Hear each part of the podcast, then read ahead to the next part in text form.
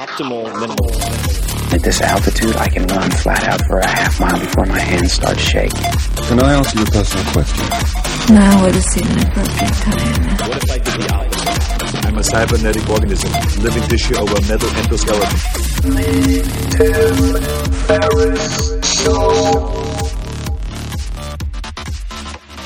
This episode is brought to you by Athletic Greens. I get asked all the time what I would take if I could only take one supplement.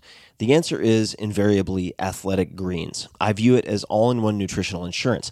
I recommended it, in fact, in the four hour body. This is more than 10 years ago, and I did not get paid to do so. With approximately 75 vitamins, minerals, and whole food sourced ingredients, you'd be very hard pressed to find a more nutrient dense and comprehensive formula on the market. It has multivitamins, multi mineral greens complex, probiotics and prebiotics for gut health, an immunity formula, digestive enzymes, adaptogens, and much more. I usually take it once or twice a day just to make sure I've covered my bases if I missed anything I'm not aware of. Of course, I focus on nutrient dense meals to begin with. That's the basis. But Athletic Greens makes it easy to get a lot of nutrition when whole foods aren't readily available. From travel packets, I always have them in my bag when I'm zipping around. Right now, Athletic Greens is giving my audience a special offer on top of their all in one formula, which is a free vitamin D supplement and five free travel packs with your first subscription purchase. Many of us are deficient in vitamin D. I've found that true for myself, which is usually produced in our bodies from sun exposure. So, adding a vitamin D supplement to your daily routine is a great option for additional immune support. Support your immunity, gut health, and energy by visiting athleticgreens.com slash TFS. You'll receive up to a year's supply of vitamin D and five free travel packs with your subscription. Again, that's athleticgreens.com slash TFS, as in Tim Ferriss Show. athleticgreens.com slash TFS. The comfort of your favorite seat is now your comfy car selling command center, thanks to Carvana. It doesn't get any better than this. Your favorite seat's the best spot in the house. Make it even better by entering your license plate or VIN and getting a real offer in minutes. There really is no place like home. And speaking of home, Carvana will pick up your car from yours after you finalize your offer. Visit Carvana.com or download the app and sell your car from your comfy place.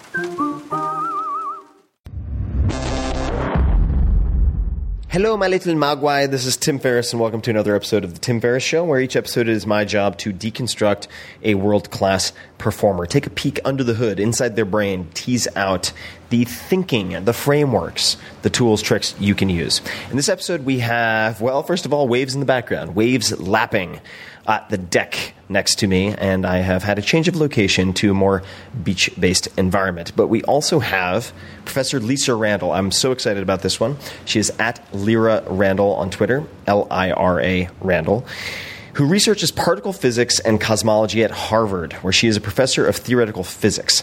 Professor Randall was the first tenured woman in the Princeton physics department, and then the first tenured female theoretical physicist at Harvard.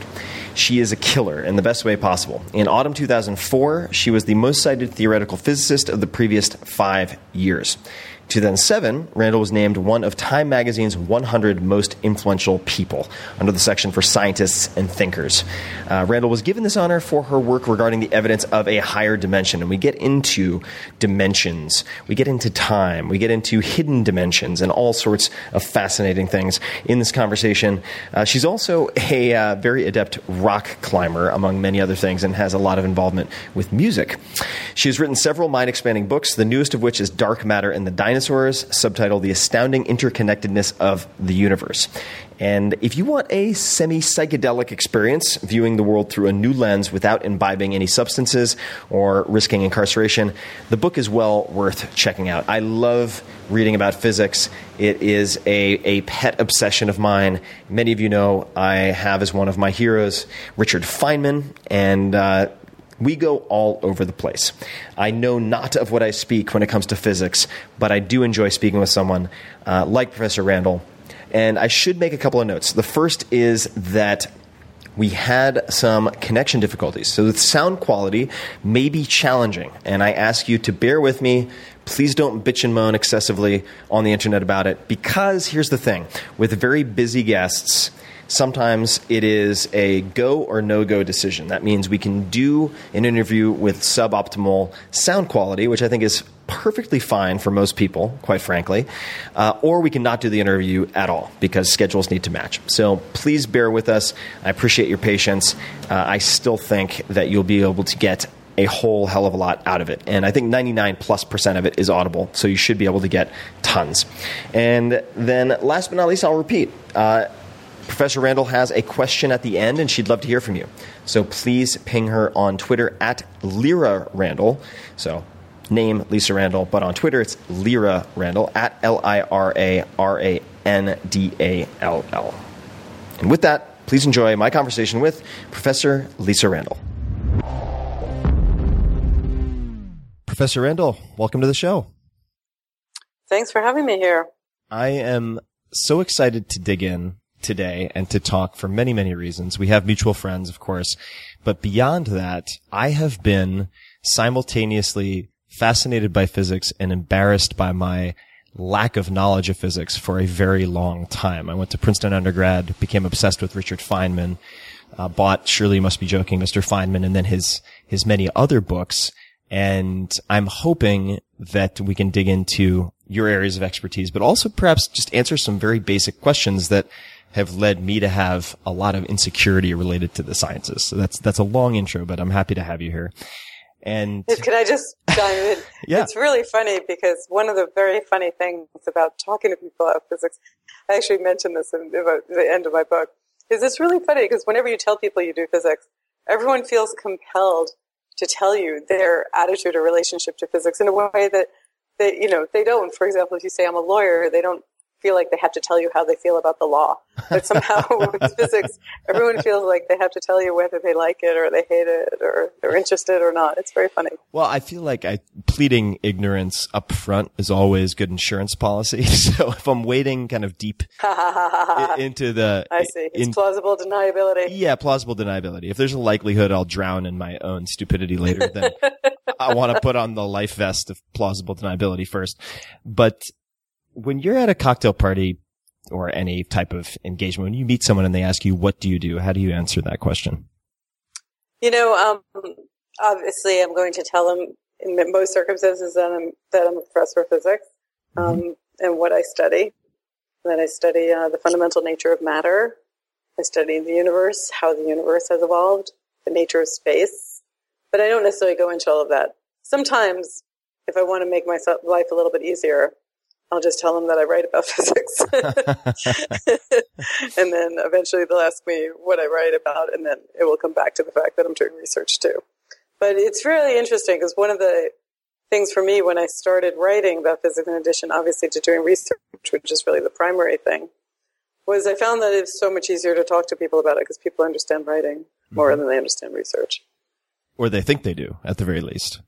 Uh, That's a good point. it turned out though that I had many more friends who were writers than I had appreciated. Like once I started writing, I realized, oh wow, I have a lot of friends who write. all of these closet authors come out of the woodwork. No, they were actual authors. It's just I'd never actually made the list Ah. and realized what a good sizable fraction of my friends were writers. Now I'm looking at your bio, and I've spent a lot of time looking at uh, your bio, and I, I have to admit that I could really use some definitions. So, you research particle physics and cosmology at Harvard, where you're a professor of theoretical physics. So, I'd like to start with the basic basics, physics. Like, what is or what are physics? Um, of course, that's a question that changes at some, at some level with time, but really we're trying to understand the fundamental nature of matter, what stuff is made of, and how it works. Sort of the physical processes by which things happen. I mean, there's other levels at which we can look at things. We can look at them biologically. We can look at biological processes or, or we can look at psychological processes. But ultimately, we're looking at the substrate. We're looking at the matter from which all these other things emerge. What is stuff made of? And how do we put it together to get the kinds of things that we observe? And what are the forces that act on that matter to produce what we see? So these are these are questions that people have had for a very very long time. What is theoretical physics, and what is the So al- what is the theoretical physics- alternative? So the- theoretical physics means that I can do my work with essentially a pencil and paper. I'm not running the experiments with which we'll test the ideas. And I'm not running the experiments that provide data. I might interact with experimenters and do quite often and say this would be an interesting thing to look at. You know, I look at the data. So it's not that I don't care about what happens with experiments or observations in the case of astronomy, but I am not doing those things myself. Mm-hmm. I'm thinking about how we can tie it all together in a theoretical sense. How do we make sense of what it is that we see? What are the fundamental underlying connections? What are the forces? What are the, what is there? And what producing all of this. what is what is cosmology and what is I'm I'm stumbling over the whether physics is a plural or a singular. I guess people just say is particle question. physics. Phys- Yeah, physics is a word like chemistry. It's so it's it's I guess it's singular the same way chemistry is singular. Got it. Um, but what cosmology is, is the study of the evolution of the universe, how the universe has, has become what it is today, how it's changing. The universe as a whole, how does the universe evolve? Um, what particle physics is, is a study of what is the fundamental nature of matter. If you keep digging deeper and deeper, what is the basic stuff of which things are made and what are the forces that act at that level? And uh, when we talk of and don't worry, I'm not going to. So just I'm to not clarify, I'm just going to go back a step on that, just to be, since it didn't seem that was completely satisfactory. So, like, if we're you know we're talking on a computer, it's made up of stuff. It's you know everyone knows it's made up of molecules, which are made up of atoms. Those atoms are made up of nuclei with electrons around them. The nuclei are made up of protons and neutrons, which are made up in turn of quarks, particles called quarks, which are held together by gluons. So, as a particle physicist, I'll study things at the level of quarks and gluons and electrons and the photon that produces electromagnetism. And I'll say, are, is there an understanding of why those are the particles, why they have the masses they do? Are they fundamental? Are there even smaller, in some sense, particles of which these guys are made? So we're trying to understand what are the basic elements of matter and how they're related. Got it. Thank you. And I've I've so many questions, but I, I want to turn back the clock a little bit because there's the current state. Don't we all? I know. You know, it just so happens, and I didn't time it purposefully this day, but today is Back to the Future Day, and apparently I look, That's right. which is perfect, That's right. very appropriate. And it turns out that uh, a lot of my fans think I look exactly like Biff Jr., who wears a chrome helmet, so people can look that up. But I had a lot more hair, so yeah, turning back the clock is always something I've wanted to be able to do. But if if if we look at uh, and please feel free to correct any of this. Uh, you were the first tenured woman in the in the Princeton physics department and the first tenured female theoretical physicist at Harvard. Uh, Mhm. Your sister, I believe, is in computer science. Is that right? Yeah, she does computer science theory.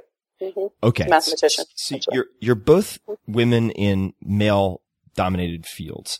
How did you both end up as scientists? What were the what was the formation of both of you, or speaking to your personal experience as scientists? Well, there's sort of a joke. I mean, my sister, uh, she, who's four and a half years younger, gets mad at me because uh, people will ask me, "Were there scientists in my family?" And I'll say no, because you know, when you're a kid and your sis- younger sister is four and a half years younger, you don't really feel like there's another scientist in the family.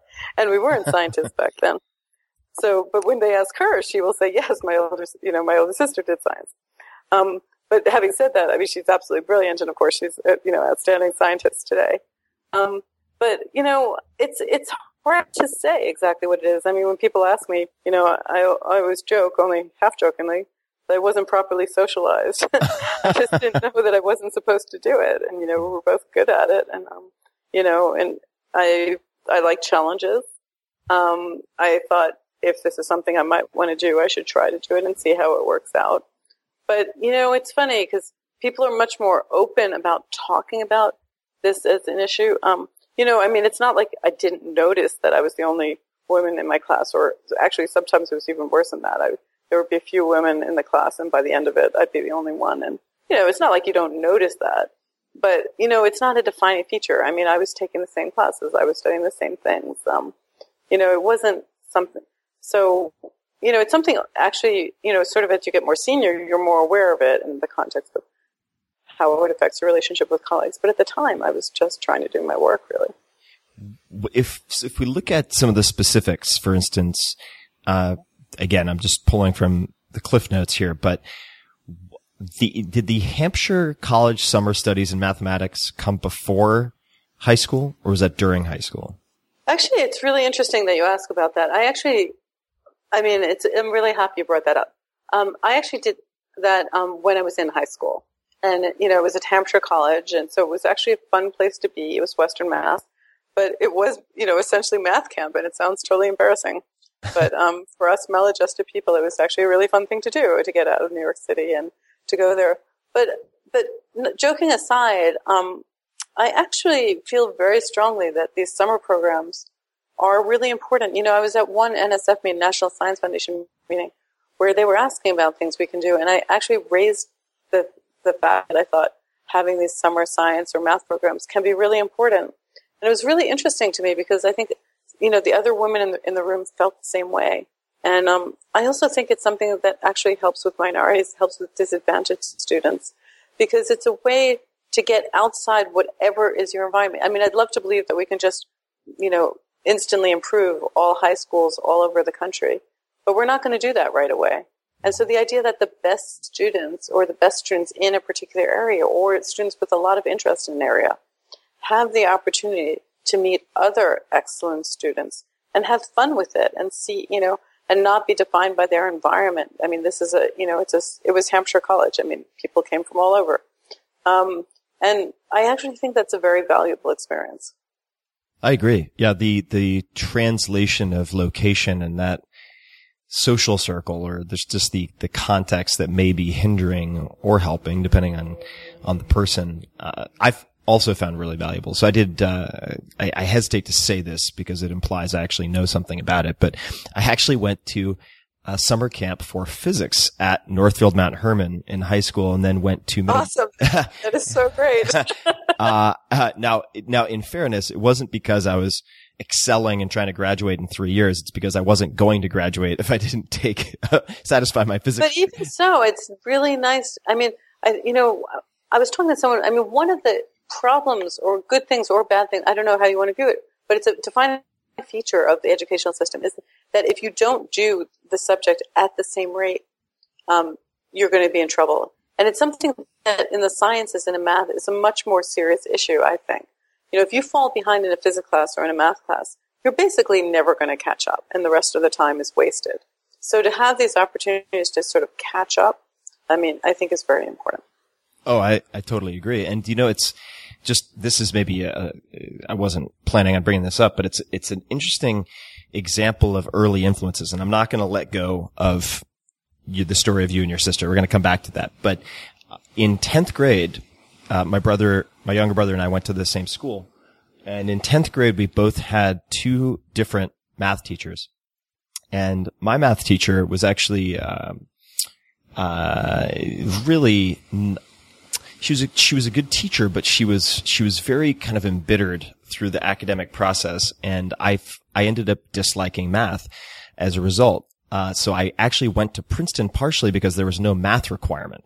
Uh, but that led to the necessity of going to physics summer camp. So it kind of blew up in my face in that respect. But, but, but, but, but my. That's an awfully interesting way to choose which college you go to. yeah. Well, it wasn't the, it was a, it was a necessary but not sufficient, uh, criterion. But my brother, on the other hand, had a wonderful experience in 10th grade, same year. Uh, n- neither of us were predisposed to math and he's now you know, he has, he has a PhD in statistics, or he's getting, finishing his PhD in statistics. Uh, so, How interesting. It, so for, for you and your sister, if you look back, I mean, what did your parents do when you were growing up in Queens? I believe it was, right? Um, yeah. So I should, I mean, just for the record, I actually have two sisters. Okay. I have, um, an older sister who actually was, um, uh, learning disabled at, at some level, and she was my older sister. Um, so just to be clear. Of course. And I think it's um, one of the reasons I was very aware of, you know, just how you, you learn and, and education a lot. I did feel level that I was lucky, you know, that I was able to learn things. And so I felt sort of a responsibility um, to really learn because of that. I thought, you know, I was given this ability, and I, I didn't want. I, I just thought it wasn't really fair, and I thought I should be able to use it. Um, I think um, part of it, you know, was frankly, you know, just taking seriously at least our studies. Um, you know, it's not that it was all easy, and I actually had to argue quite a bit to go to Stuyvesant High School because What? it would it meant I had to take public transportation in the 70s to get to high school from Queens to Manhattan. Um, so, but I think there was a sense in which, um, you know, they did just value um, learning, and so Your I think parents. that, that yeah, I think so, and I think what, you know, they, and what did they do professionally? Uh, my mother was a teacher, and she stopped when she had kids. And my father, um, he studied engineering, but he was a sales. He did sales representative, really. So they weren't scientists by any means. And a lot of people ask me, my parents were scientists, and they weren't. I mean, it really was something that I decided. I really decided for myself. It was something I was interested in and wanted to do. I mean, I think both my sister and I, like, we really liked math. I mean, I, you know, I also grew up. You know, I was went to school, you know, started school in the 60s. I shouldn't give away my age, but it's easy to look up on Wikipedia anyway. but, um, but, you know, and it was this time of great uncertainty. You know, I, I mean, my joke is my first day of school didn't exist. You know, we had school strikes and all of that. And I think I liked, you know, the sort of certainty of, of sort of math and science and having answers. Right. Of course, you know, when you do research, you realize it's all about not having answers. But there was, you know, but no matter how bad the teachers were, there still was going to be like a right and wrong answer of everything. And, you know, you, and you could still learn it on your own if you needed to. And, um, and I think that was probably one of the things that, I mean, it's not, you know, I liked reading. I liked all, all sorts of things. But I think I did like that sort of sense of security that you have with, with numbers and, um, or with math and and it was fun. You know, it was fun to play with. It. You know, I like puzzle solving. I think my younger sister does too, and um, and so I think you know, like I said, I mean, she was a lot younger, so I really felt like I was sort of deciding these things. But um, but and it's not like I knew right away. I mean, I remember in junior high school very decidedly thinking I would be a lawyer. Why a you know, lawyer? it's not why, like I knew why- anyone. Why, a lawyer? You know, I think I just, I mean, I had a very idealistic sense of, you know, finding the truth and arguing for the truth. And I wanted, you know, I don't know, I like, um, I like getting the right, you know, the right outcome. So it seemed, um, seemed like something that would be worthwhile. um, and, um, you know, it was, I think it was before the days that of junior high school students knowing about corporate law. Um, but, um, and then I went to high school. I went to Stuyvesant New York, and I just also want to say how important I think really good public schools are. I mean, it was a public school that I got to by public transportation, which honestly was a pain, but I got there. You know, I had to take a bus to the subway. Um, but but there was a way of getting there, and um, and I just um, you know, I took my first physics course and and liked it, and you know, I couldn't really see myself necessarily doing math my entire life, but I thought it would be interesting to try to understand the world, you know, through math. And, um, you know, there was never a, an option for me to be an experimenter. I always was going to be a theoretical physicist if I did physics. Why is that? Um, it was, you know, um, I, I just like the sort of game playing. I like the sort of solving problems. Um, and I have no patience and I'm very messy. So I would make a terrible experimenter. oh, that's funny. It's it kind of kind of reminds me of a question that I was asked uh, when I was researching cooking for the Four Hour Chef, and they said, "Do you like to fold your socks or your underwear?" And I said, "Kind of. Why?" And they said, "Because." That would mean you're going to be good as a baker. If you're going to be a chef, those are like the messy folks who are impatient. It's very funny. It's very funny. Uh, the the conversation with your parents uh, to go to uh, high school and take public transportation. Tell me about that. How did that go? What was your argument? Well, you know, I I actually did like I took the test, and I mean, it sounds like I'm bragging, but I mean, I'm answering your question. I did, I really did one of the best of the tests like in the city, and I you know I felt like I kind of had a right to go, you know, and I just really wanted, you know, the schools in my neighborhood were okay, but you know there were actually issues coming up, and there were actually racial issues in the neighborhood, and you know high school was kind of a mess nearby at the time. I, I mean, it wasn't terrible; people did fine, but you know I really wanted to go to a good school, and frankly, what I really wanted was to get out of Queens too. I um, you know, I found I wasn't that happy there. Um, I found it was like everyone was supposed to be the same, and you know, and and I was right about that when I went to Manhattan. Like people had, you know, could be individuals. It was valued, and I really loved that. So just you know, it was sort of the social experience as much as anything that I really liked being able to get into Manhattan every day. Um, but you know, and and but you know, there were ridiculous deals I had to make. Like, um, you know, I was actually the first woman captain of the math team, but math team met at eight o'clock in the morning, so that meant leaving Oof. really early. Oof. But my mother didn't want me to go out in the dark, and you know, it's seventies. There were lots of bad things happening in New York, but you know, the fact is, I had to get to school, so there were compromises to be made. But um, but I got there. what? uh... and then by the time I I also didn't go until tenth grade, but by the time my sister went, I'd already paved the way, and so she actually started, I believe, in ninth grade. So right, so she was a little younger. Right, you, you had you had given your parents the dress rehearsal, or not the dress rehearsal, but the sort of debutante ball with all of the fears and concerns. Never thought it was a debutante ball, but that's very yeah, lovely. prob- probably not the probably not the best metaphor, but that's okay. So you have you've you've written a lot, and and uh, I, I want to look at your. Uh, I'm not sure if bibliography. I'm looking for the writer's equivalent of a discography, but your your your your books to date, and key in on some of the phrases that are used, and will lead up to the current day. So, warped passages, subtitle "Unraveling the Mysteries of the Universe's Hidden Dimensions." Can you explain why the title and subtitle of that book? I can try. So, um, you know, it's, it's actually very funny because um, I originally was going to call it, my original thought for a title was "Extra Dimensions: Are You In or Out?" Which sounds kind of fun, um, but that was um, that was mixed. Um, so I had to think of another title, and I I thought warp passages, and it actually is a joke that really no one gets. Um, so warped comes from the so te- the science term warp comes from the idea of what happens in the particular geometry with additional dimension of space that I looked at. So the book is framed around ideas about an extra dimension of space beyond the three that we see. And warped refers to the fact that things get scaled differently in a different dimension. That is, so they kind of get resized. Um, so warped passages um, was a little bit of, of, a joke because it was the first book I was writing. So I was sort of making fun of. I was just joking about writing. So it was like warped passages, and it was um, but it was I get also it. I get it. passages in this in the spatial sense. Um, you know, it could have many interpretations. I mean, my, my friend looked at the title. She's like, "Oh, is that your autobiography?" That's yeah, so it was really like funny. a joke. Does so your, I kind of d- liked it. d- does your editor title. have any idea that that was an inside joke? Um, I don't know, but I know that I was told that the marketing department got hold of it and said, "Can't you just call the book Extra Dimensions?" And I was like, "No."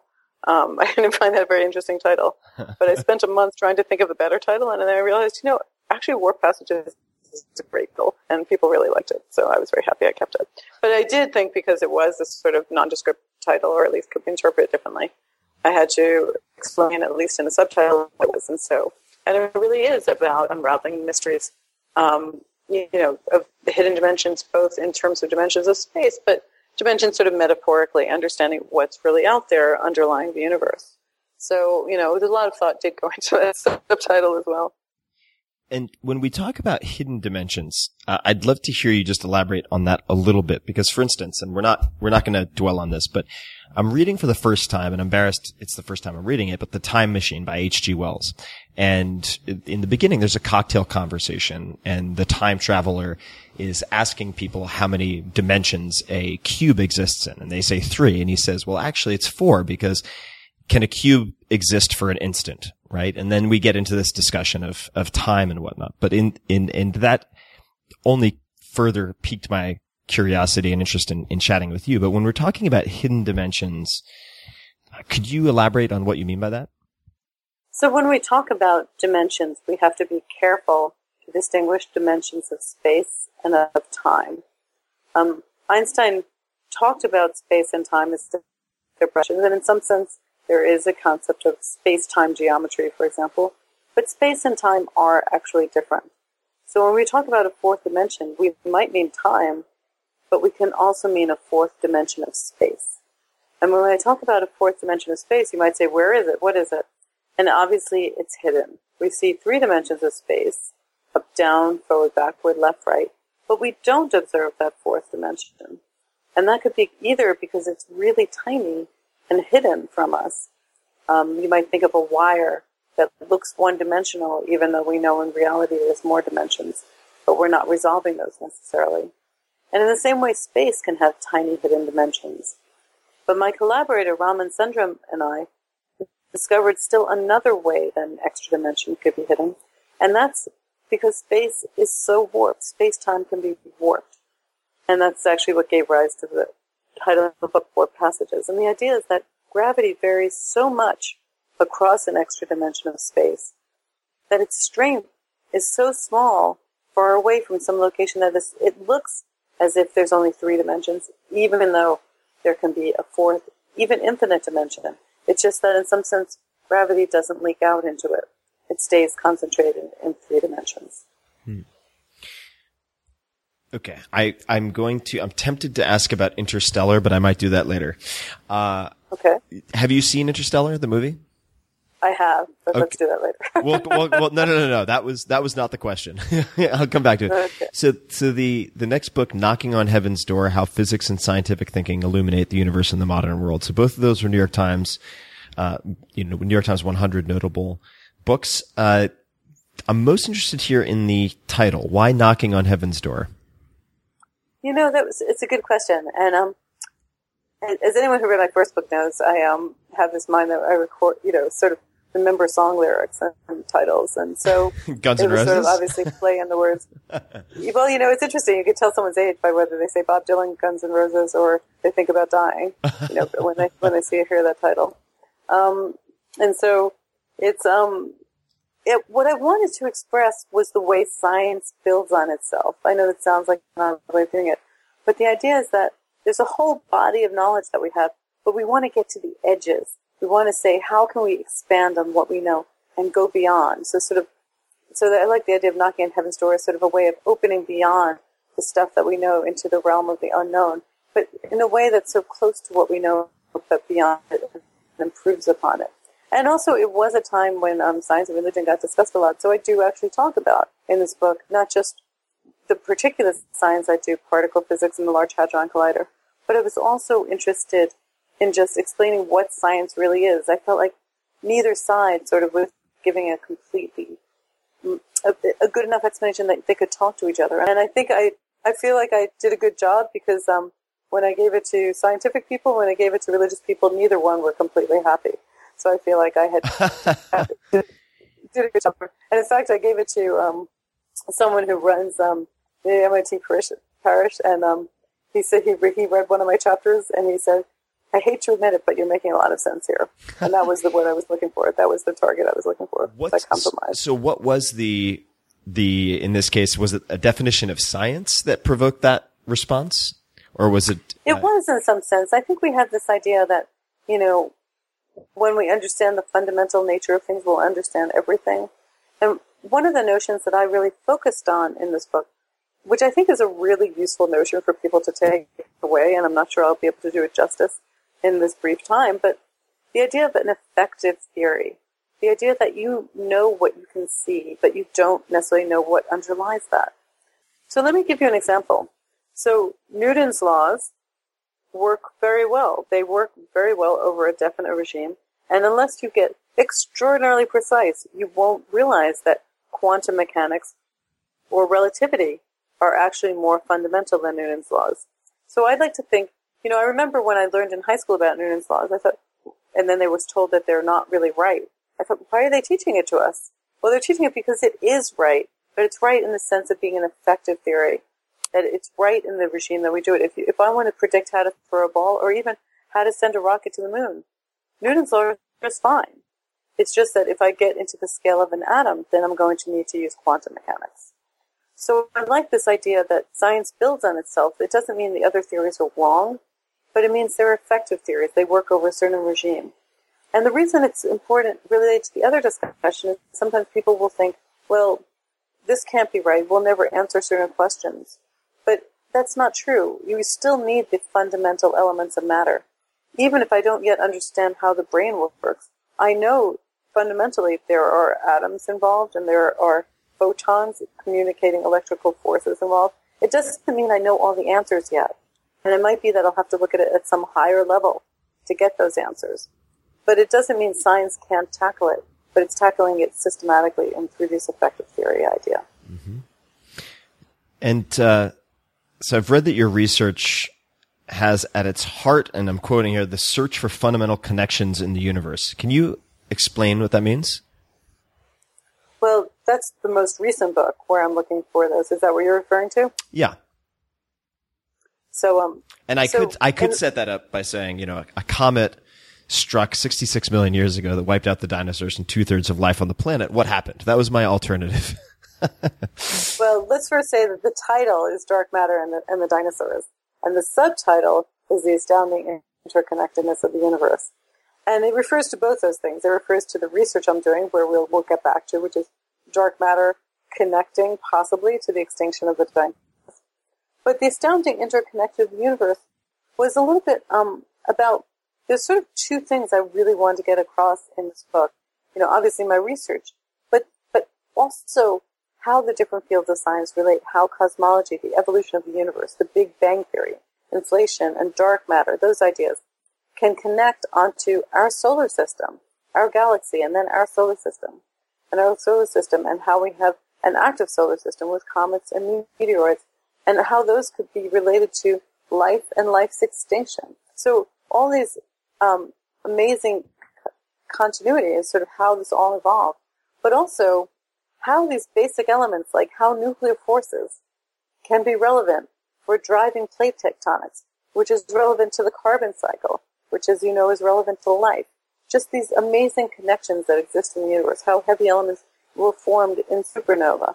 You know, just all of these different connections between fundam- I was very excited because I studied fundamental particles, as I talked about early on, but that's not, it's very hard. It's abstract, it's hard to grasp. But then I can make these concrete connections to things that we do experience in our daily lives. And of course, dark matter and the dinosaurs is sort of the ultimate of that sort. You know, that dark matter might ultimately connect to something as fundamental as the extinction of the dinosaurs. Well, I just fundamental is the wrong word, but it's important to us, which allowed for for large mammals to dominate and uh, eventually us. So I think that these connections um, and understanding the role all of these things play, how dark matter helped form galaxies, all of these things that we think of as so abstract, sort of what are their concrete manifestations? What are they? Um, was important. And the other sort of even bigger lesson in some sense is, you know, just just kind of our history, the planet's history, life's history at some level. Um, and just how long it took to get here, and what are the different things that happened and just the amazing connections that were necessary, the amazing features that were necessary for all of that to happen. And I think it's especially relevant in light of the rapidity with which we're changing the planet today. You know, since the Industrial Revolution, where we've had enormous changes to the planet. And before we do it, I wanted just to, us to understand what that means, so to understand the context and what, what are the things that got us here, and what it would mean to maintain it.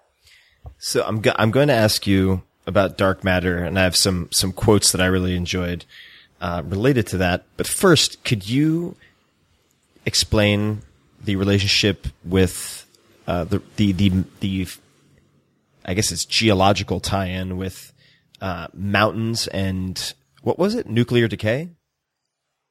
Well, um, so so we I think most of us now know about plate tectonics, which was actually developed relatively recently. Um, the idea that the plates are moving and the, over over the mantle, Right. which is liquid.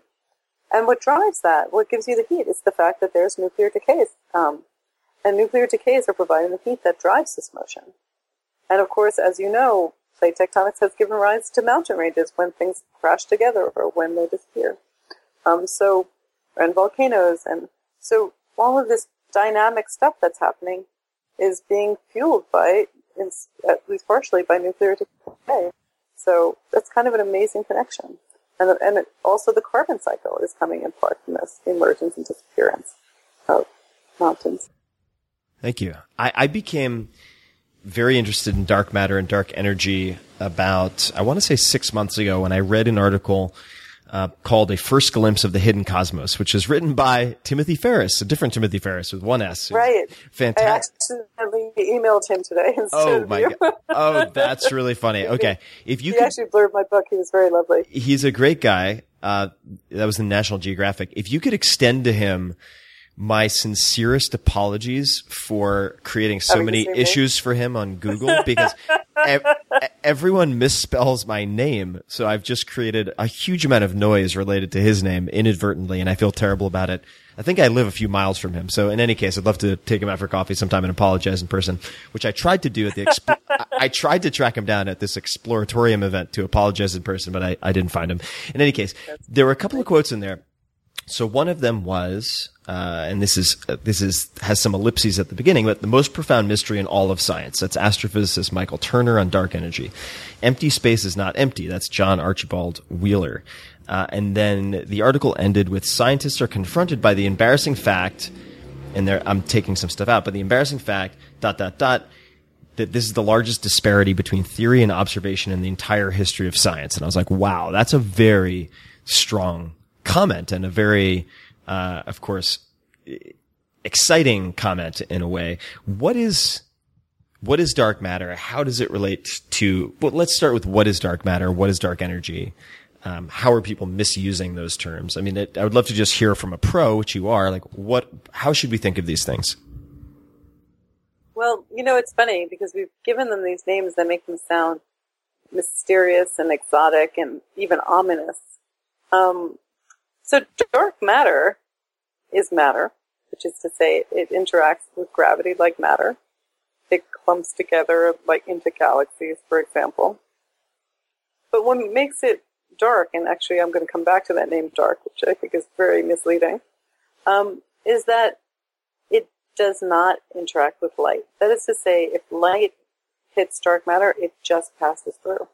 In fact, billions of dark matter particles are passing through us every second, but we just don't know about them because they interact so feebly. They interact gravitationally with us, but so far as we know, they do not interact with light. And this comes back to the word dark, which I think might have been better called transparent matter. Because after all, we see things that are dark. Um, they absorb light. But we don't see dark matter because it just, light just doesn't interact with it. I mean, there's a hope that there's a tiny interaction that will help us find it, but so far we've seen no observational evidence of that.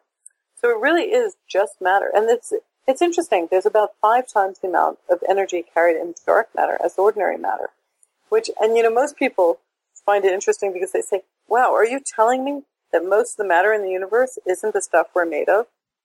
Um, but I think I have exactly the opposite point of view. I'm amazed that, I mean, we're just random. Why should we be as substantial a fraction of the matter in the universe as we are?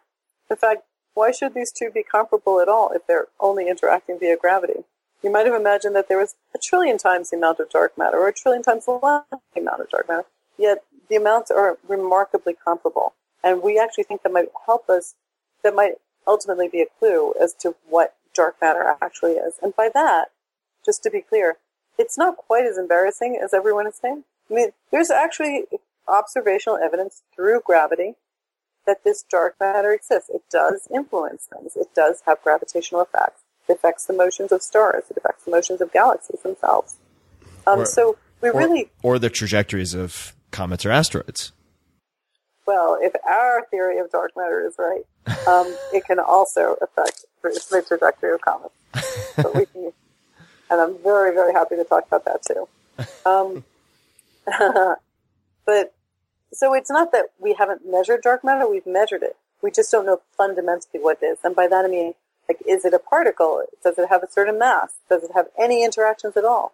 And coming back to affecting comets, my proposal with my collaborators is that maybe most of the dark matter doesn't have any interesting interactions other than gravity, but maybe a small fraction, say 5%, does interact. And maybe it even has like uh, its interactions with its own light. Just like dark matter doesn't see our light, maybe this dark matter has light that we don't see. And if that's true, it too might have formed a disk just like the Milky Way forms a disk. The ordinary matter forms the Milky Way disk. And maybe the effect of that dark matter's gravitational force is when the solar system comes through it to actually trigger comet strike. And we can talk more about that if you like. Well, there are so many things I want to talk about. I know we're we have some time constraints, but there was there's another. I'm not sure where I picked this up exactly, but I it, it came up in association with your name somehow, and I wanted to ask since I'm, we're getting outside of the Earth and talking about uh, different phenomena, but looking at the our galaxy, why are the outer planets in our solar system bigger than those closer to the sun? Well, so that have, obviously is going to have to do with the heat of the sun.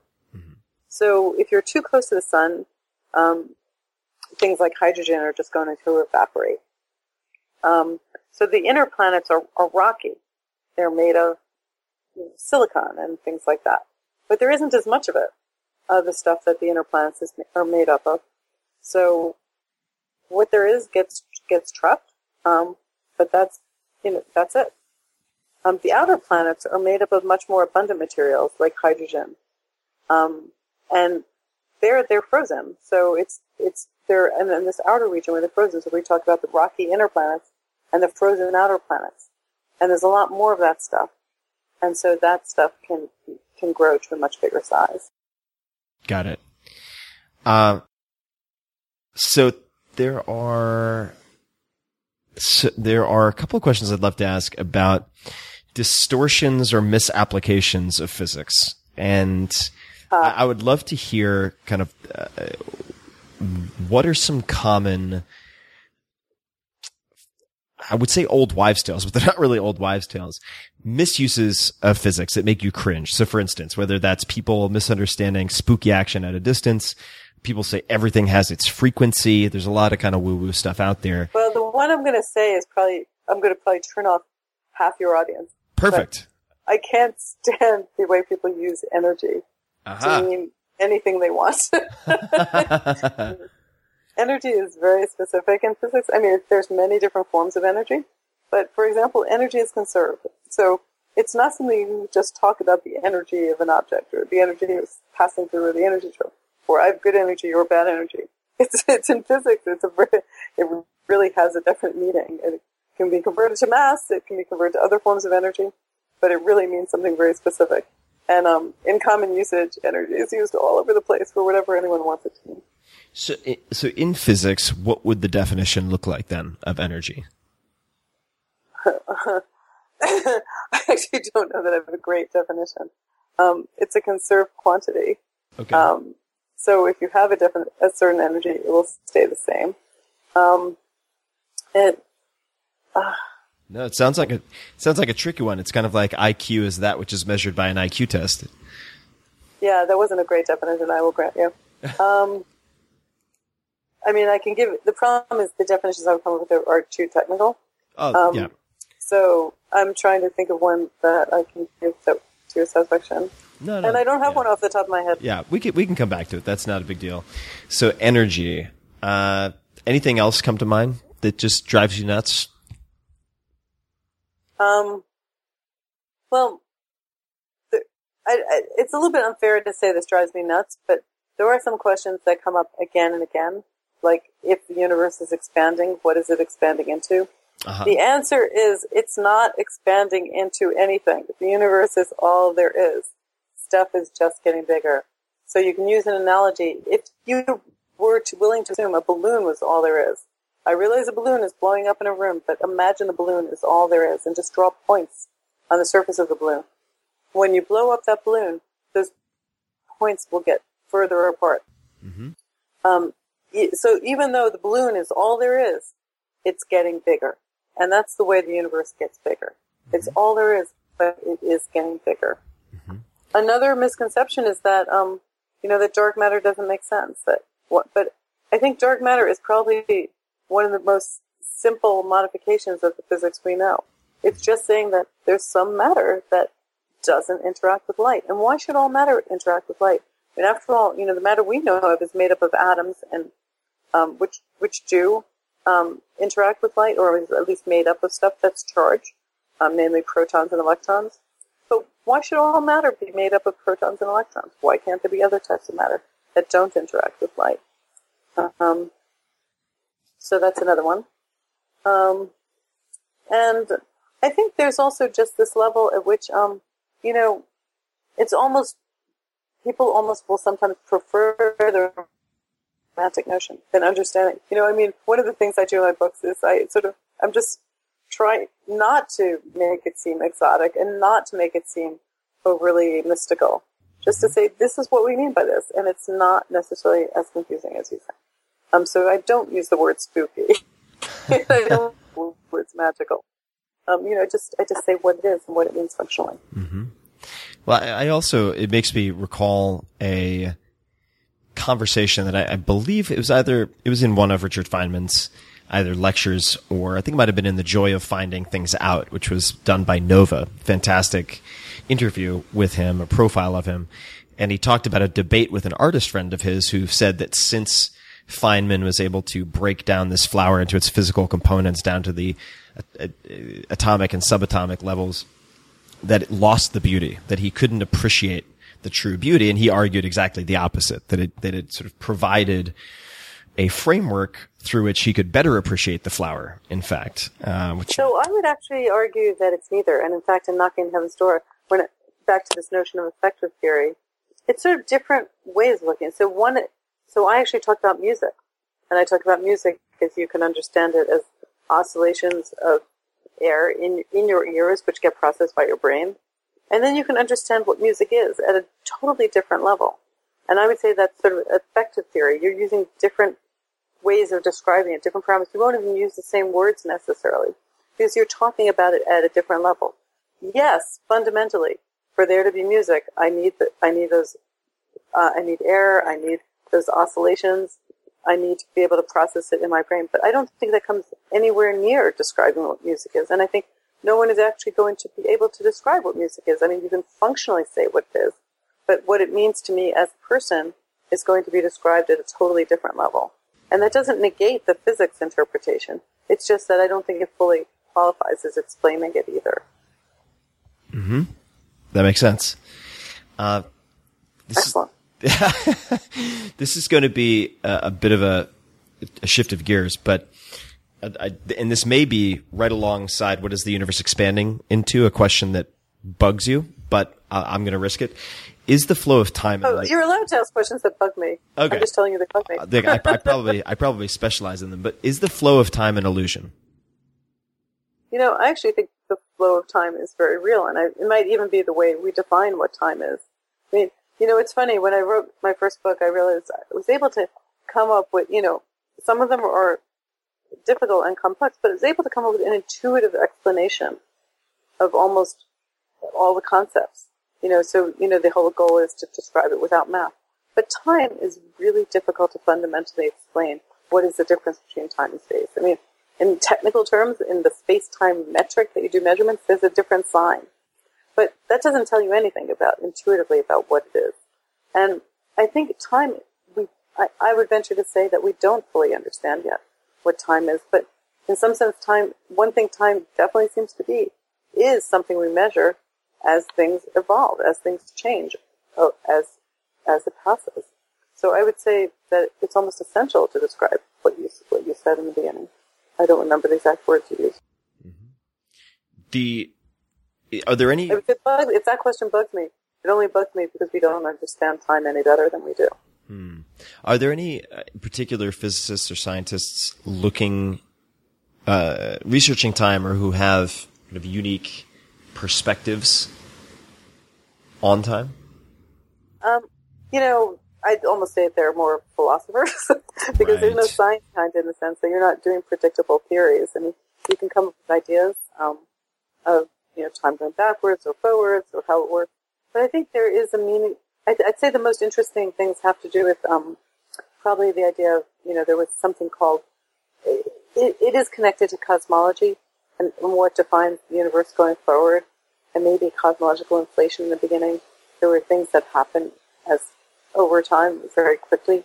Something called entropy increased a lot, um, which is sort of how much how many degrees of freedom there are. Right. So I think there is interesting work trying to understand what what an inflationary universe really means, how it really started. Um, but again, it's it borders on philosophy. Is there? Um, yeah, I've, I've so philosophy has always been it's sort of a contentious subject for a lot of people. But now you have artificial intelligence and sort of utilitarian philosophers being brought in to help people to write code. So let's say an autonomous vehicle has to choose between hitting two school children or five grandmas. Which does it choose, et cetera? I mean, some of these previous, uh, some of these thought exercises uh, previously limited to like freshman philosophy seminars are suddenly becoming relevant. Is, are there aspects of philosophy that are becoming more relevant to the to physics, or is that not the case? Um, that's an interesting question. Um, you know, sometimes philosophy helps just framing what might be an interesting question, but then physics is going to go ahead doing it the way it does it. Um, there are some interesting discussions, like I said, on kind of topics that we don't fully understand. So it's really in the regime where you know, you can question whether we're really making progress in physics. I think in the in the realm of moral philosophy, I think there, I think that's probably one of the areas where philosophy is. I don't know if I'd say advanced, but I think it's a really interesting area because there are interesting moral questions that we do have to address. Um, you know, and a lot of the rapid changes that are happening today. Um, in terms of philosophy and physics, um, you know, one of the chapters in my new book dark matter and the dinosaurs, when I talk about cosmology, I first have a chapter on the big questions.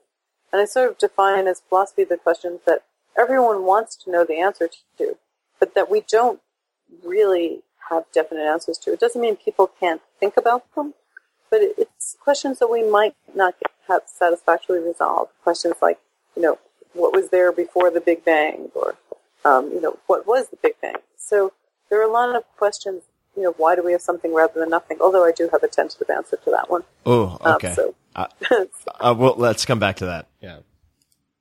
Or we can do it right now. I mean, why why something Um, rather than nothing? That's a big one. well, well, my answer is first of all, you can't ask the question unless there was something. But also, in my mind at least, nothing is a very unlikely possibility. If you think about it, a zero in a number line is very, very unlikely. And if there is a, if you do happen to get it, there's usually a reason for it. And that also means there's something. So it's just very hard to imagine nothing, at least for me, as being the most likely outcome. It seems something is much more likely. I joke that, you know, you don't always find what you're looking for, but you usually find something.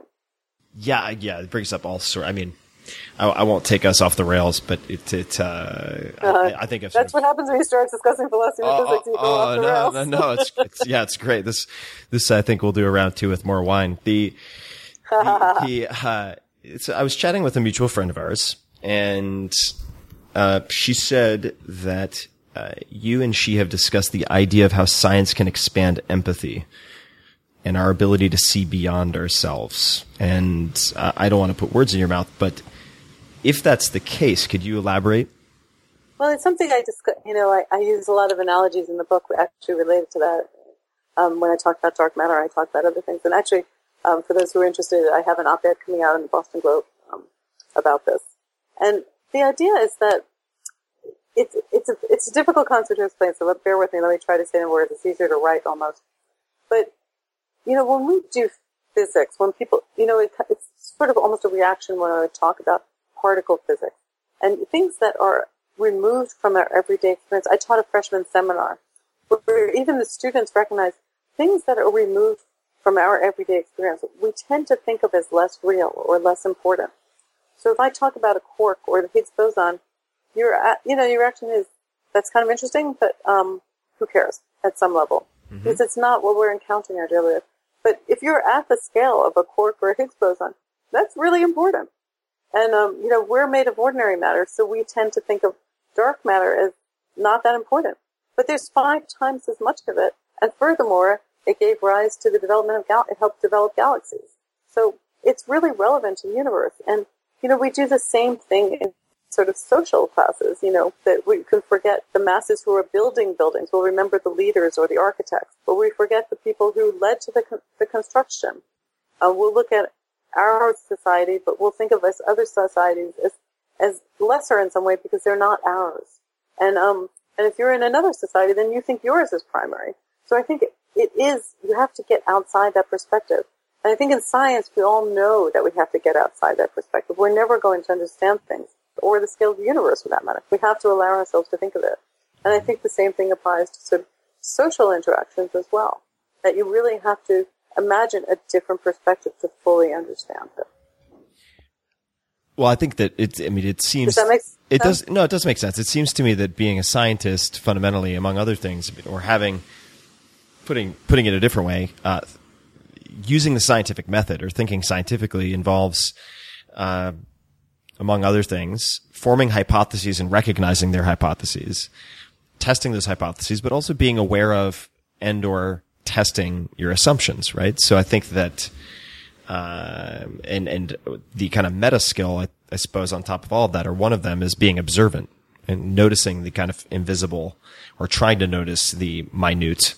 Um, Absolutely. so I agree. Noticing the little little places where things don't quite fit together, and, be, and and taking them seriously. That's absolutely right. What is the difference? And also- yeah, I'm sorry. Go ahead. I say, and also sometimes it's you know having a fresh perspective. I mean, you know, when we found the existence of an extra dimension of space was possible, we were coming at it from particle physics. We weren't people who do primarily general relativity. In fact, we were told that that's impossible because there were theorems saying it was wrong. But because we had come at it from a different direction, we sort of uh, essentially accidentally discovered a solution that we can then go back and see where and where the fundamental assumption was wrong, like what had been missed. And you know, the work we're doing on dark matter now, this idea that there could be a dark matter disk and it could affect astronomy, um, that came because we were trying to understand some observation that could have been a dark matter detection. We were of coming at it from a different direction. We weren't astronomers, and so sometimes it helps to have come at it from different perspectives, but to be open to what, the people in the field say, of course, but to really take as valid all these different points of view. Um, I have to ask you about Interstellar. I can't. I can't forget. What did you think of Interstellar? Um, I thought it was an interesting experiment. Um, the idea was um, science that was possible, not necessarily likely, but never to have anything that um, couldn't that we knew couldn't happen. And I think that was admirable. I also think it was really admirable to have the the, characters take science so seriously to try to talk science. I mean, I'm not saying I loved all the dialogue, but I think it was really interesting to. I mean, one of the things I thought it's interesting though was to, to treat science as if it's just part of everyday vocabulary, Right. and that I really liked. That it wasn't taken as some other thing; it was just part of their daily lives. So I think there were some really interesting ideas that were explored in that movie. I I really I I had heard so many ske- sort of criticisms of the movie, and I didn't dig into the details, and I really enjoyed it. Uh, so that that's that. I'm not sure why I felt it necessary to proclaim that, but the the uh, here here's a here's a kind of a wacky question, maybe. And I'll, and I'll start with just an observation, and, the, and an observation is that if if I talk to uh, neuroscientists, uh, particular, particularly people who are not, say, uh, behavioral or cognitive focused, but those who are really uh, focused on neuroanatomy and look at lesions and the effects of lesions and so on. Uh, they they tend not to believe in the afterlife. Um, I've had the opposite experience with physicists or something after sort of consciousness after physical death. I know this is getting out there, but I, am I totally off base there? I, I mean, do do if you I look think if, you're talking to a very unrepresentative physicist. okay, Um, you know, right. there are some who are religious, but I think you know part of what physics says is how things are tied up to their physical makeup. I mean, that is Right. essential. Uh, it doesn't mean we understand it. It doesn't mean we understand how everything fits together to give you consciousness or whatever it is that constitutes a person. But that physical stuff is really important. And you know, and, and I should say, you know, I've been in tricky situations where, you know, I'll really feel for people because, you know, working on an extra dimension of space or talking about physics, people really want to believe these things, you know, or, you know, I'll, I'll, you know, it'll be heartbreaking. Someone will say, you know, my sister died really young. I, you know, I think she's in an extra dimension. But, you know, I'm very sympathetic to their desire to believe it and to want to believe these things persist. Um, you know, they certainly persist in our memories, but I personally think that things are tied to the physical reality.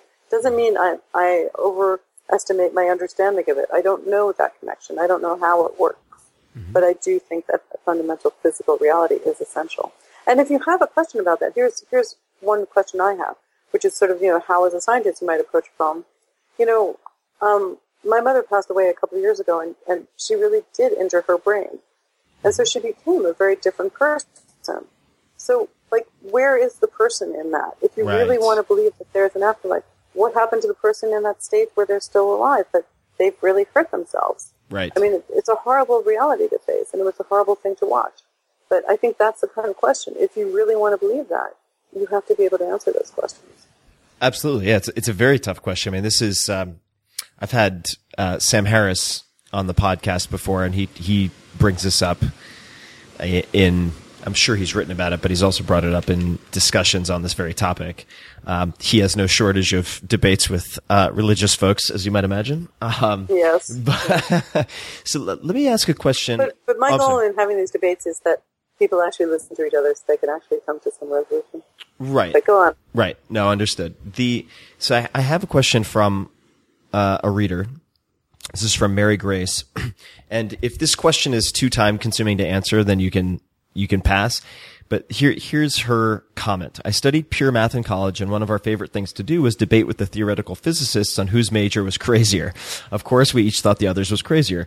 I'd like to hear her description of an object, example, a tennis ball, as it moves through additional dimensions of space.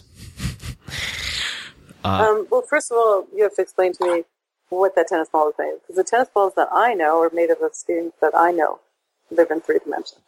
Mm-hmm. So could it be that? So one of the things I talked about in Warped Passages is the idea of a, what's called a brane, B R A N E.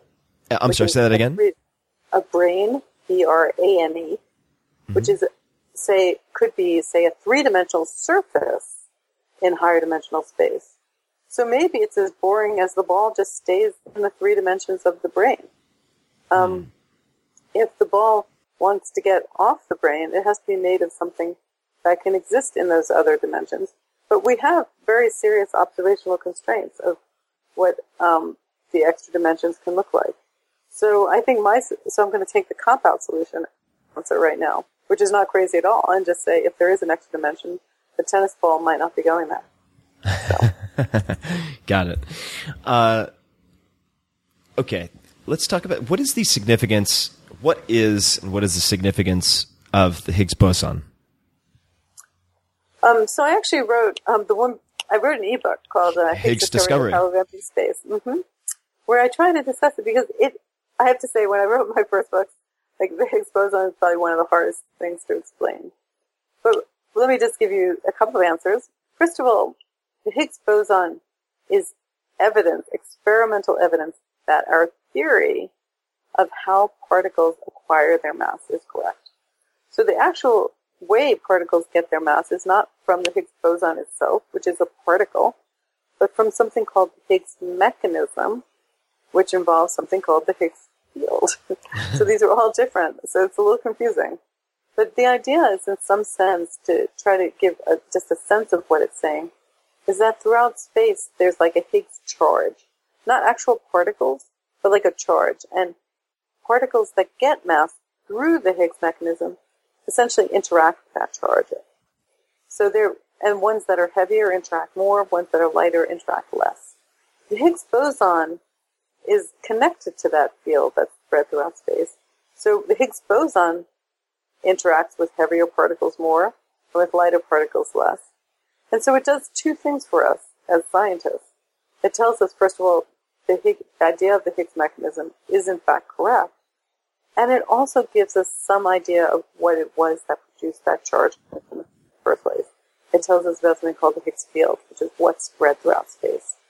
So the discovery of the Higgs boson really tells us how elementary particles, and by elementary particles I mean things like quarks and electrons, how they get their mass. They don't just have mass from the get-go. If they did, the theory would make totally nonsensical predictions, like probabilities of interactions at high energies being greater than one. It really requires some sort of mechanism. And that mechanism is the Higgs mechanism, having to do with essentially this charge spread throughout space. And if that seems really confusing, it's because it is. It's hard to understand um, without really going through all the math of it.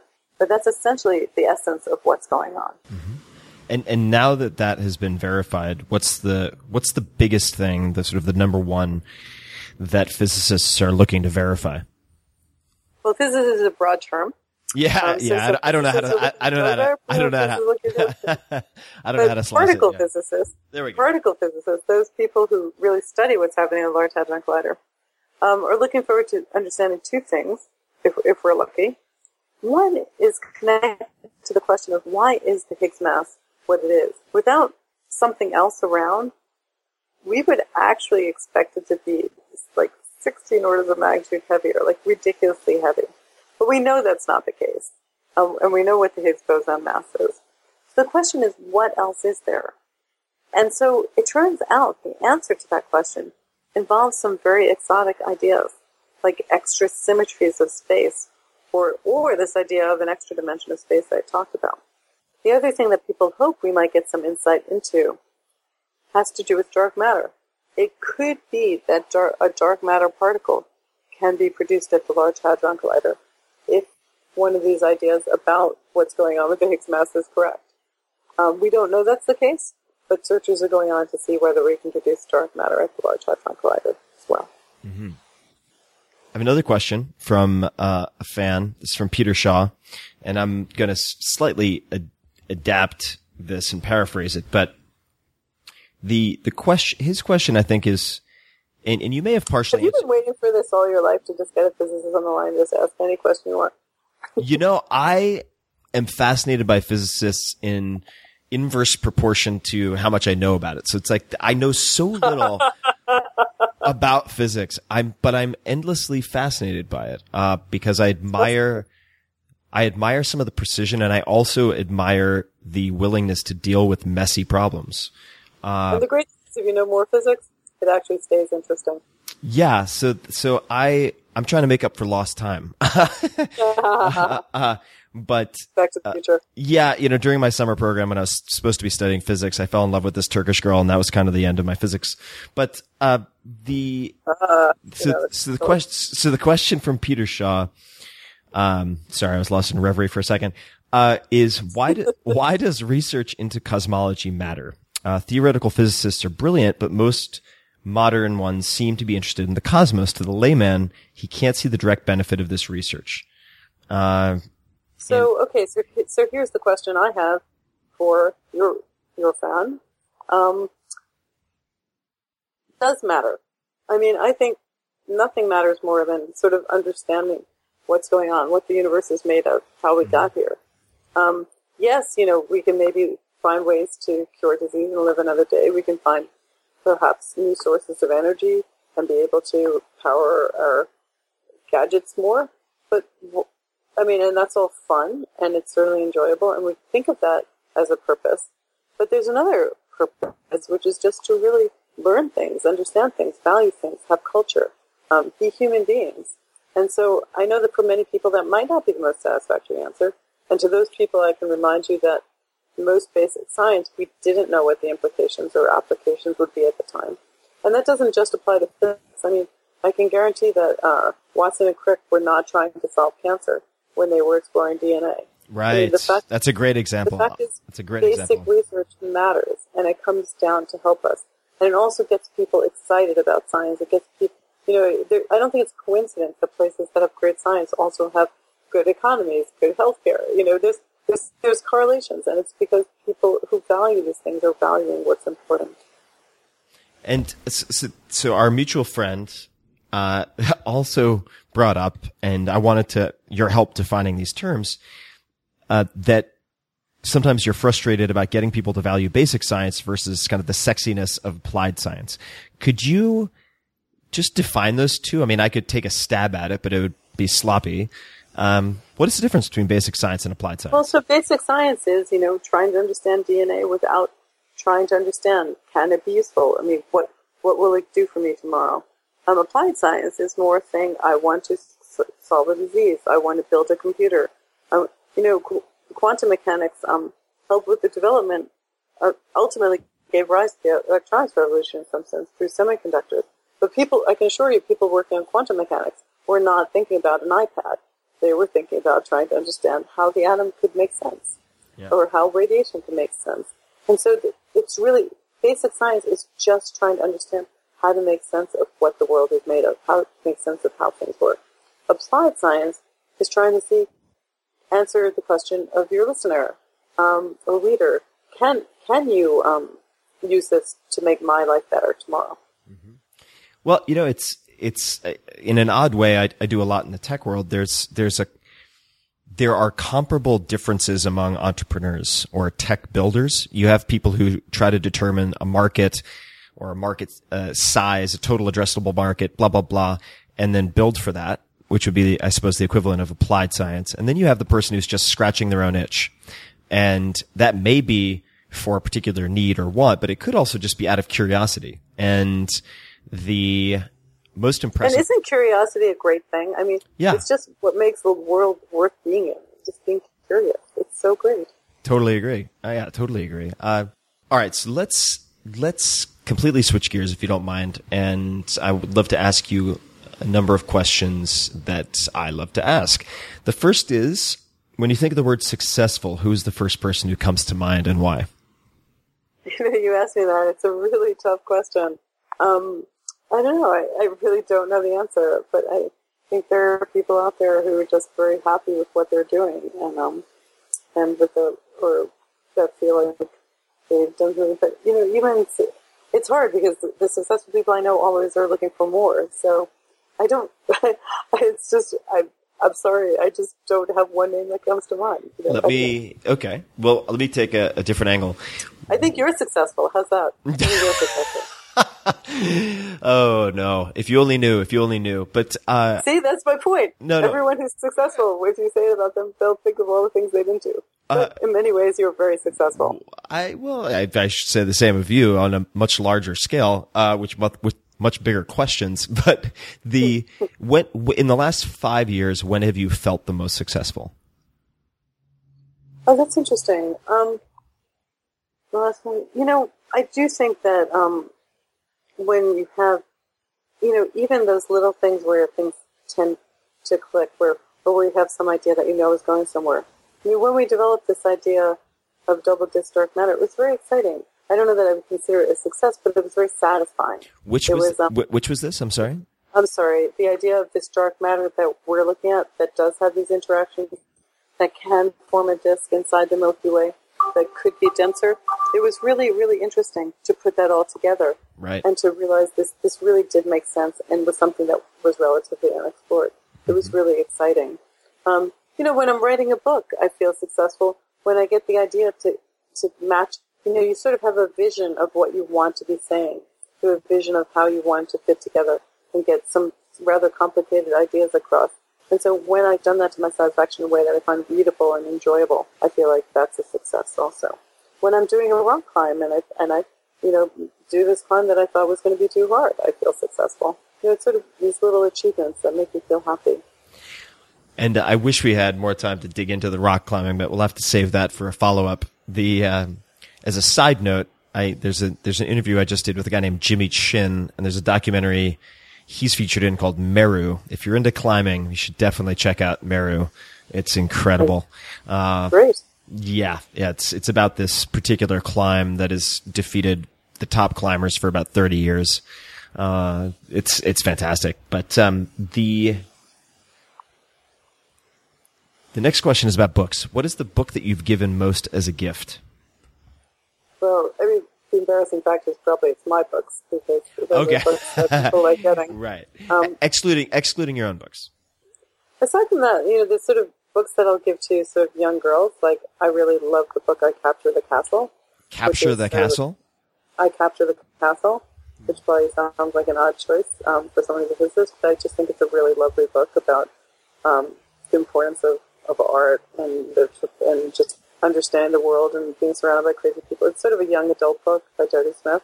Um, but it's just a lovely book, and so probably I've given that too. And it's called I Capture Present Tense the Castle." I Capture the Castle. Yeah. awesome. I'll check that out. You know, I'm, I'm the kind of guy who reads. It's a girl's book in some ways, but it's really a lovely book.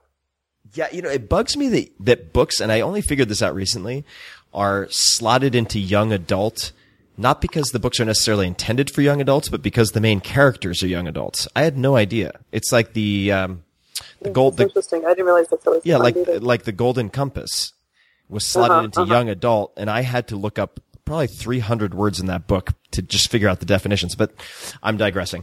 So I captured the castle. Do you have, uh, it's not the right way to start this question. What are your favorite documentaries or movies that come to mind? I don't want to answer that because I never. Mean, so I guess um, you know,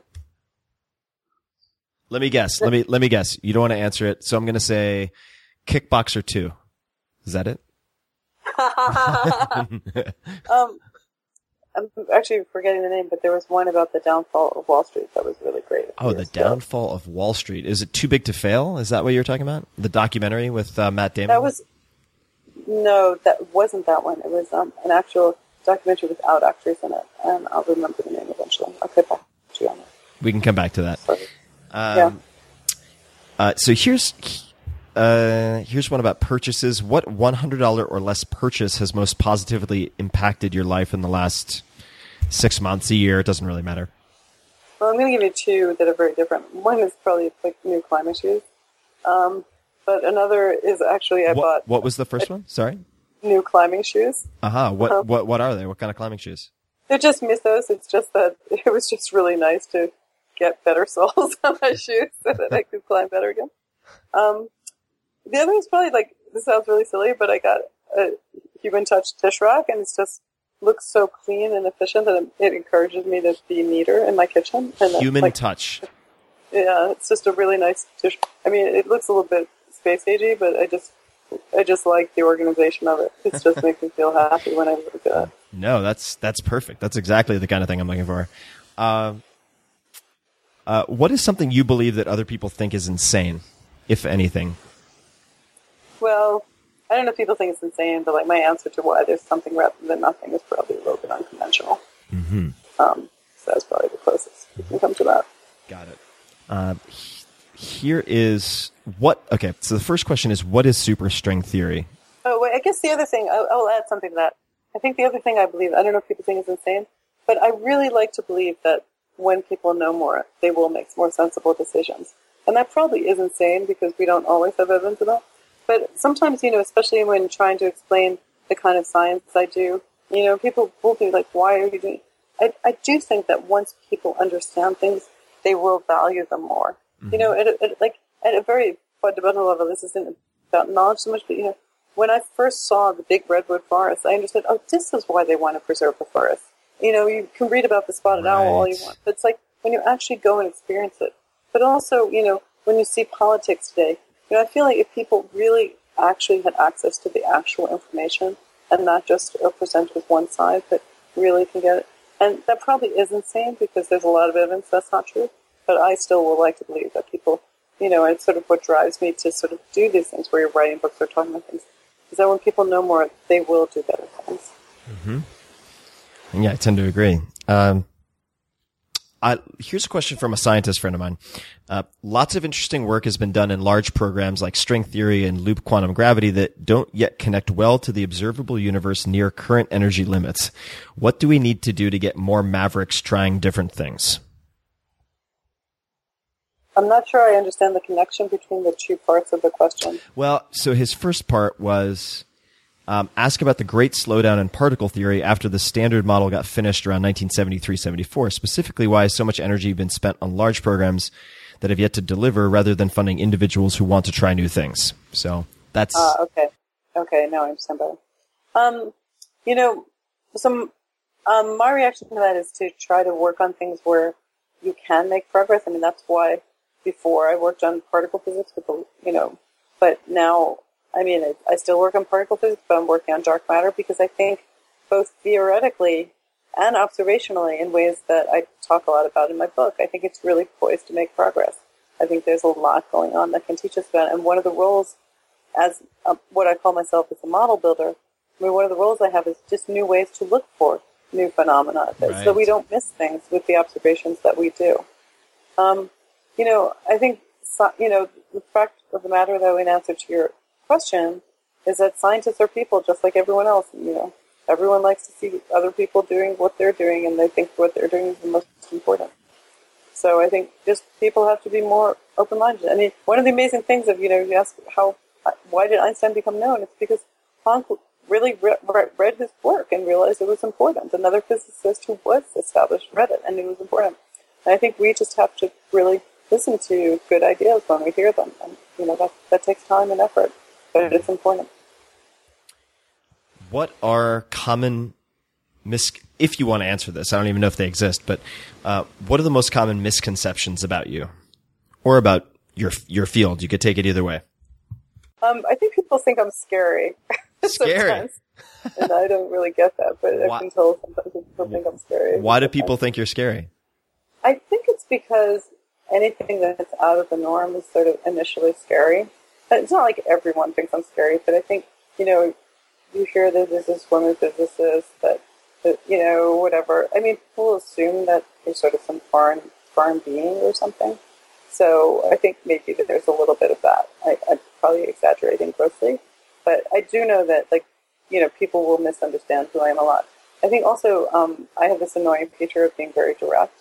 And I think, you know, like I said, I wasn't properly socialized, so I didn't learn all the proper circumlocutions. The nice that's the niceties of society. Yeah. Like I'm just, I just don't like wasting time. So it's like, can we just say what we mean here? It's like, you know, I think also, you know, another thing is like I can actually argue a point without, like, I can disagree with a person and still like them. It doesn't reflect on what I'm thinking about the person, the fact that I might disagree with their point of view. And I think Right. that's also something very foreign to a lot of people. You know, people take it personally Right. if you have an argument, and I don't mean it personally. Uh, what is superstring theory? it's like really out there. It- but um, you know, I talked about particle physics before. So string theorists think that the fundamental nature of matter is not just elementary particles, but it's actually fundamental strings, which are oscillate to produce the different particles. Um, but that fundamentally it's strings, not particles. But that really would be a whole other hour. Okay, all right. Let me just because uh, somebody I care a lot about wanted me to ask because he's genuinely interested. Is if superstring theory is not fal- falsifiable, does that mean it's not worth pursuing? Or So, you know, that that's a tricky question. Um, I would say the answer to that is no, which is a double negative there. So, I mean, I don't think everyone should work on it, but I do think there are ideas that come out of string theory, even if it itself isn't necessarily being tested. So, um, it can be applied to other types of problems. I mean, some of the work that I did on extra dimensions of space came about because I was thinking about ideas from string theory, and some of the implications of our ideas reflect on what can happen in string theory. String theory is also used to understand black holes, for example, and eventually there will be experimental tests of that. So you, you might not test the entire theory, but you can pieces of it or use it to, to come up with methods. It's also been used for math. I'm not saying it's the only thing we should do, and I myself don't consider myself a string theorist, although I will do stuff that interfaces with it. I prefer to do things that are more directly connected to experiment. So I would say that, you know, just like everything else, you know, in America we tend to sort of go in extremes and think everyone has to do something or everyone. I think it, there's a place for it. It shouldn't be everyone doing it, but there's a place for it. If you could have one billboard anywhere with anything on it, what would it say? Um, be curious and try to find solutions to problems. Be curious. Do you think you can train curiosity? Like if for like a, a school curriculum, is there is there a way that we could better instill or foster creativity in some or uh, curiosity? Excuse me, in in some way. Well, that is a good question. Um, and I think a lot of it has to do with, you know, when people ask questions, taking the question seriously. I mean, that can be tedious and it's not all, I mean, not every question is a good question. But sometimes, you know, people will ask questions and they'll get cut off or they'll be ignored and it tends to make you not want to ask questions. So I think, you know, basically people have to listen to each other. And if people listen to each other, I think they'll get more curious. And also be given opportunities. Opportunities to explore, opportunities to read, um, opportunities to work on problems. I think, you know, I think people are naturally curious. Um, so the question is not to get rid of the curiosity. Right. How do we avoid neutering that curiosity? Perhaps. Uh, Right. just a few more questions. What advice would you give to your 30 year old self? Um, it sounds kind of funny, but I probably would say don't take yourself as quite so seriously. And place, if, if you don't mind placing for us that in context, what were you doing at 30 or where were you? Um, let me think. So at 30, I um, was a professor at MIT. Got it. And when you were a PhD student, what advice would you have given yourself? Um, hmm, not to take myself quite so seriously. Got it. Uh, well, this has been so much fun. I have um, Oh, thank you. one last, and then I'm going to point people off to. Uh-oh, is where- that a lead into a question I don't want to answer? no, not at all. And last but not least, just out of curiosity, uh, no, do you have any ask aside from checking out the book and everything you do online, which we'll, we'll do in a second? Do you have any ask or request for my audience? Um, that's a good question. Um, I think, you know, I, I'd like to know, you know, sort of which explanations that I've given, um, you know, in my book or even here, um, you know, people find helpful. Great. They can do that. Where can they let you know? Um, I have a Twitter account. Um, at, my handle is actually not Lisa, but Lira Randall, L-I-R-A-R-A-N-D-A-L-L.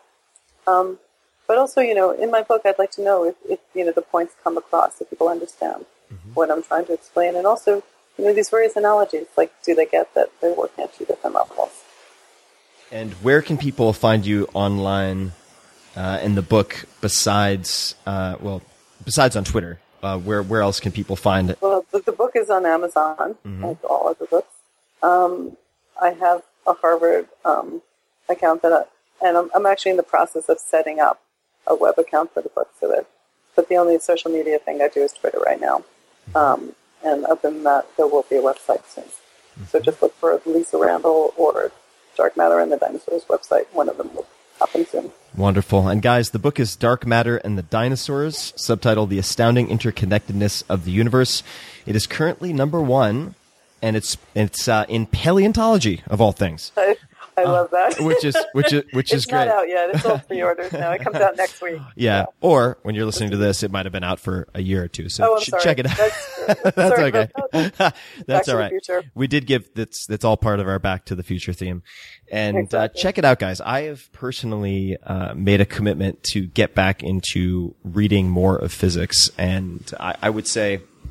If you want to try psychedelics but aren't going to actually do it, if you want to put on a new a new lens through which to view everyday life, so-called ordinary life, but gain an additional perspective, uh, this is a great way to do it. So, What a lovely thing to say. Thank you. Of course, yeah, my, my pleasure entirely. I love this stuff, and um, I, I need to resolve to actually learn something about it, develop de- develop some No more. Turkish girls. I know, got to avoid the Turkish girls. Very distracting. But um, I really appreciate the time. And uh, is there anything else you would like to share before we Um, uh, we end this round one? well, I think there was quite a lot to share, but um, I just really, I mean, I actually really find it rewarding. You know, you spend all this time, you know, I do research, but you spend all this time writing the book. So it is so rewarding to me when people really are interested and really do want to understand these things. And, and that's, that's what I'm writing for. So thank Yeah, you. yeah. To me, to me, I mean, these are some fundamental and basic aspects of reality that we're that that you and other physicists are digging into. Um, and like you said, I mean, Watson and Crick, we're not trying to solve cancer, and I think it's easy to kind of miss the longer term implications of a lot of what's being done in, in basic science. So I'm really happy to have you on. And uh, everyone listening, you can find the links to things we've discussed, favorite books, I Capture the Castle, etc., and everything else we've talked about, including the book, at 4hourworkweek.com forward slash podcast. You can also just go to 4hourworkweek.com, all spelled out, click podcasts for the show notes uh, for this episode and every other episode. And uh, Professor Randall, thank you so much for taking the time. Thank you so much for doing this. It's been really fun. And everyone listening, until next time, thank you for listening.